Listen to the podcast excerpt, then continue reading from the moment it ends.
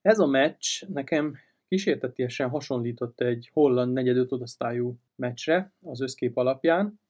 Persze jobb játékosokkal, szebb labdaérintésekkel, de abban mindenképp megvolt a hasonlóság, hogy így néz ki egy meccs, amikor egyik csapat sem igazán precízen váltogatja a funkcionális távolságokat a védekezés előkészítéseként, illetve labdabirtokban láthatóan szinte nem is létezik a T3 szerep a fejekben. Elvétve van csak esetleg olyan labdakérés, hogy egy labda nélküli játékos addig adná a labdát éppen kapó játékosnak a jelet, ameddig úton van a labda.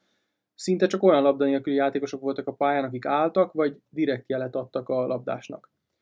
A funkcionális távolságokról bővebben lehet tanulni a módszertani összefoglalomból, és a tréningekben is rengetegszer előfordulnak a praktikák részeként, arról nem is beszélve, hogy maga is a szakanyagaiban többször részletezi. Csak úgy, mint az 1-es, 2-es és 3-as támadói szerepeket.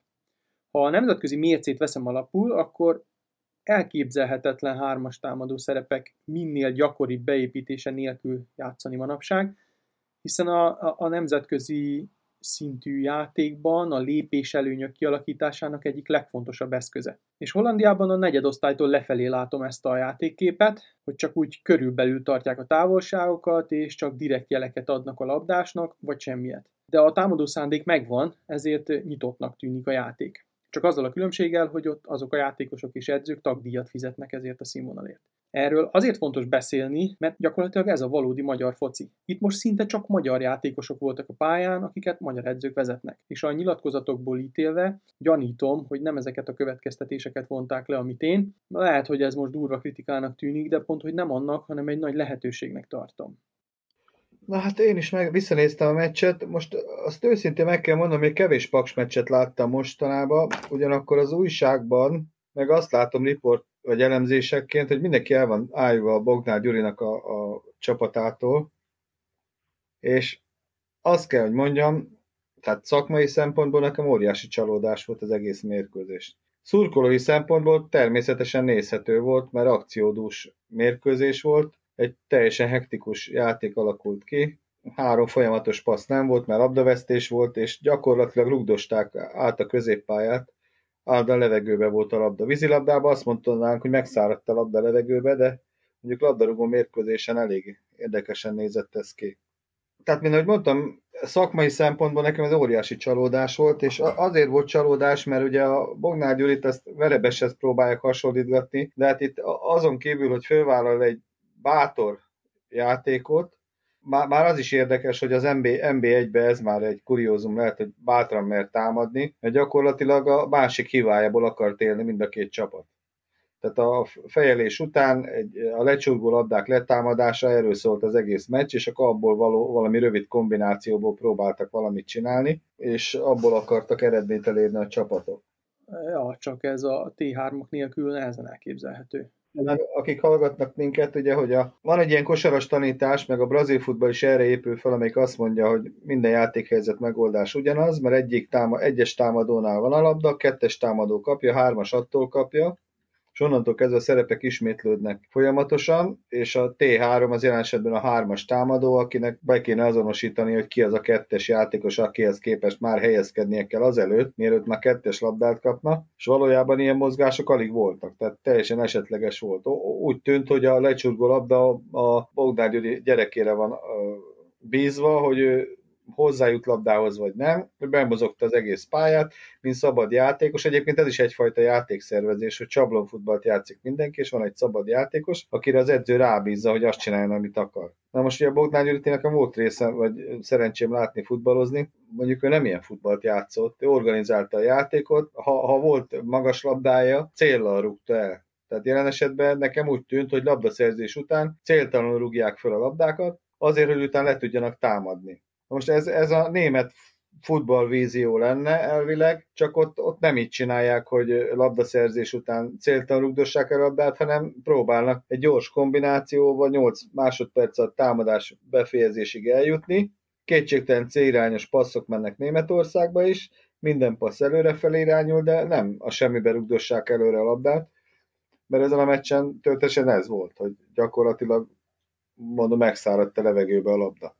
Tehát ebből, a megközelítésből számomra csalódás volt. Most az edzői nyilatkozatokat néztem, ugye a Boyer Gábor az nem volt elájulva a saját csapatának játékától, a Bognár Györgynek meg nagyon tetszett a saját csapatának a játéka. És azért, azért szörnyű egyébként ez az egész, mert, mert itt gyakorlatilag a NB1 középmezőnyéről beszélünk, az újságírók elismerik a két szakember hozzáértését a futballhoz, miközben, miközben én nem tudom mennyi a hozzáadott értéke ehhez a fajta játékhoz, mert, mert lehet, hogy csak annyi a hozzáadott érték az edző részéről, hogy gyerekek bátran focizzunk, menjünk előre, aztán majd lesz valami. És belehibázik esetleg az ellenfél.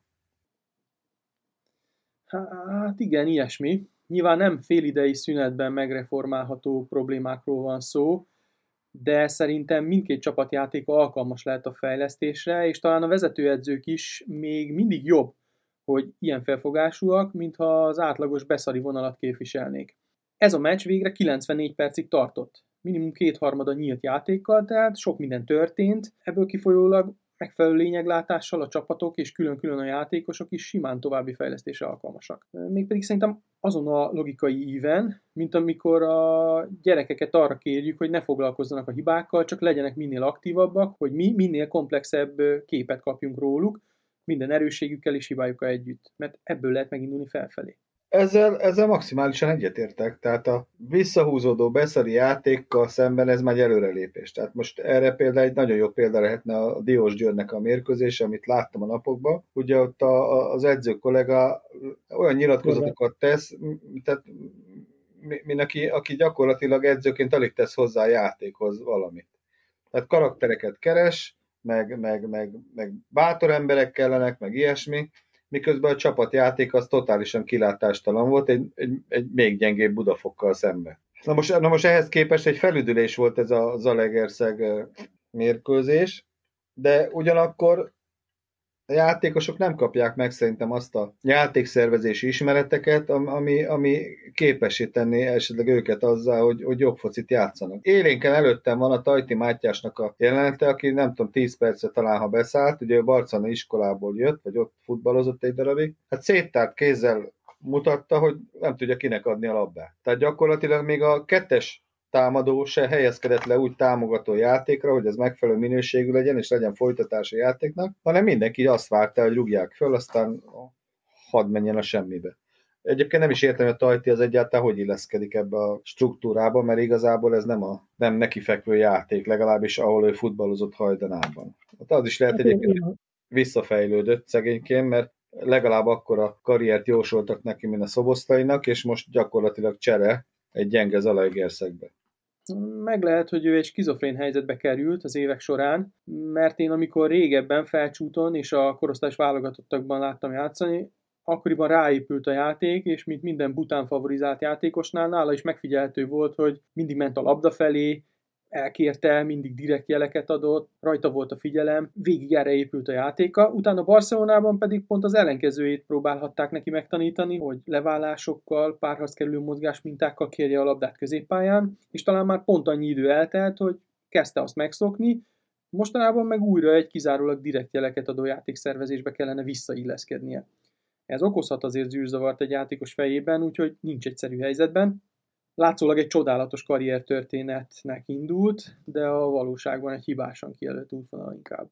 Nem követtem, de az kétségtelen, hogy megbicsaklott valahol a karrierje, mert 16 évesen akkor a sztárnak kiáltották ki, mint, mint szoboszlait. És meg kell nézni, hogy, hogy akit jól menedzselnek, az ma hol van, és hol van most, a, vagy, vagy ugyanannyi idő után a, a, a tajti.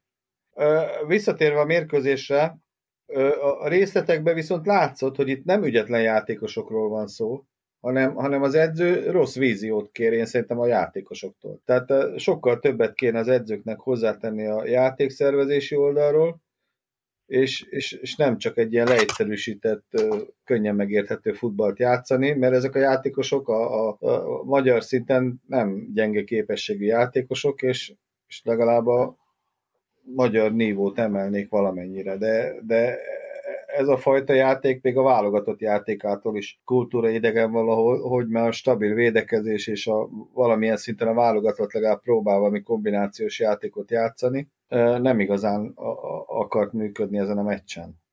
Nagyon nehéz úgy beszélni, hogy ne legyen bántó, de legalább a nemzetközi minimumot be kellene építeni a játékszervezésbe.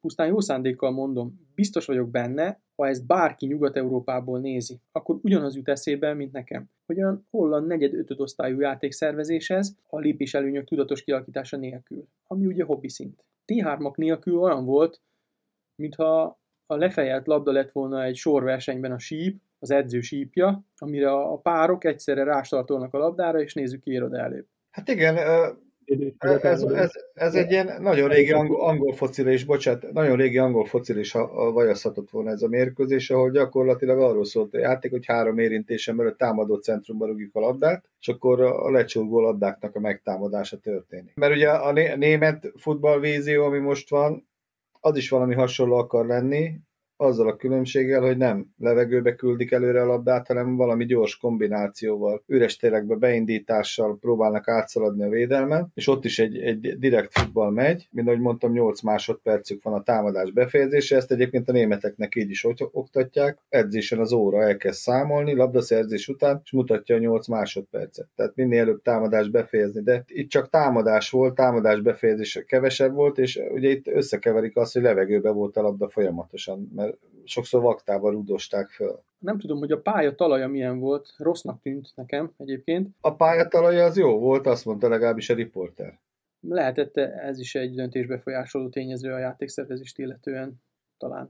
Hát ezt meg, meg, meg fogja jövő mutatni, hogy a következő Zalaegerszeg meccse, meg az a Paks meccset, ha elemezzük, látni fogjuk, hogy mi az irányvonal. Én azért nem tudok ebbe, tehát én ezt egy meccset láttam a legutóbbi időben, Paks meccset, ez mindeset ez csalódás volt a számomra, de nincs kizárva esetleg, hogy az az opció lép életbe, amit te mondtál, hogy a pályatalaj olyan volt, ami kizárta azt a fajta játékot, ami a Bogdán Gyuri nevéhez volt fűzhető, mint, mint játékos.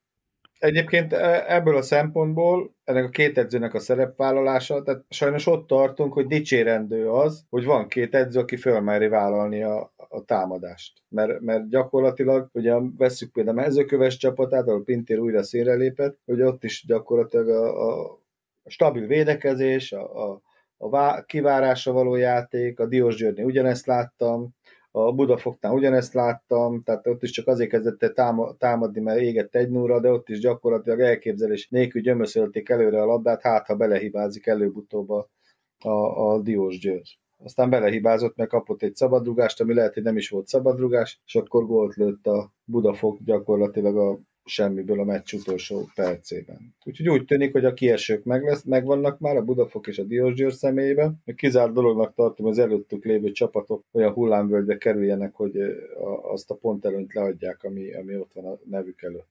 Nem tudom, de nekem azért az Újpest nagy favoritom az egyik helyre. Hát ott talán én jobbnak ítélem meg a játékos állományt, talán az csak össze fog rázódni valamilyen szinten. Ami viszont külön öröm számomra, hogy Könyves Norbi egy egyre letisztultabb és önzetlenebb. Lehet, hogy a sebessége kicsit kopott az évek múlásával, de már nem csak azt az egyébként mindig is hatékony játékos látom benne, aki sokszor csetlet, botlott, kiharcolt a szívvel, lélekkel a góljait, hanem egyre több szép, tiszta szituációt alakít ki magának, sőt, sokszor másoknak is, azzal, hogy jó érzékkel viszi el a védőket, ha éppen arra van szükség. Nagyon örültem, hogy annó elfogadta a meghívásomat, és pályára lépett a DVD-ki magyar válogatott mezében, amikor még egyáltalán nem volt kilátásban, hogy a nemzeti alválogatottban is szerepet kaphat. Egy jó példa, hogy nem szabad feladni soha.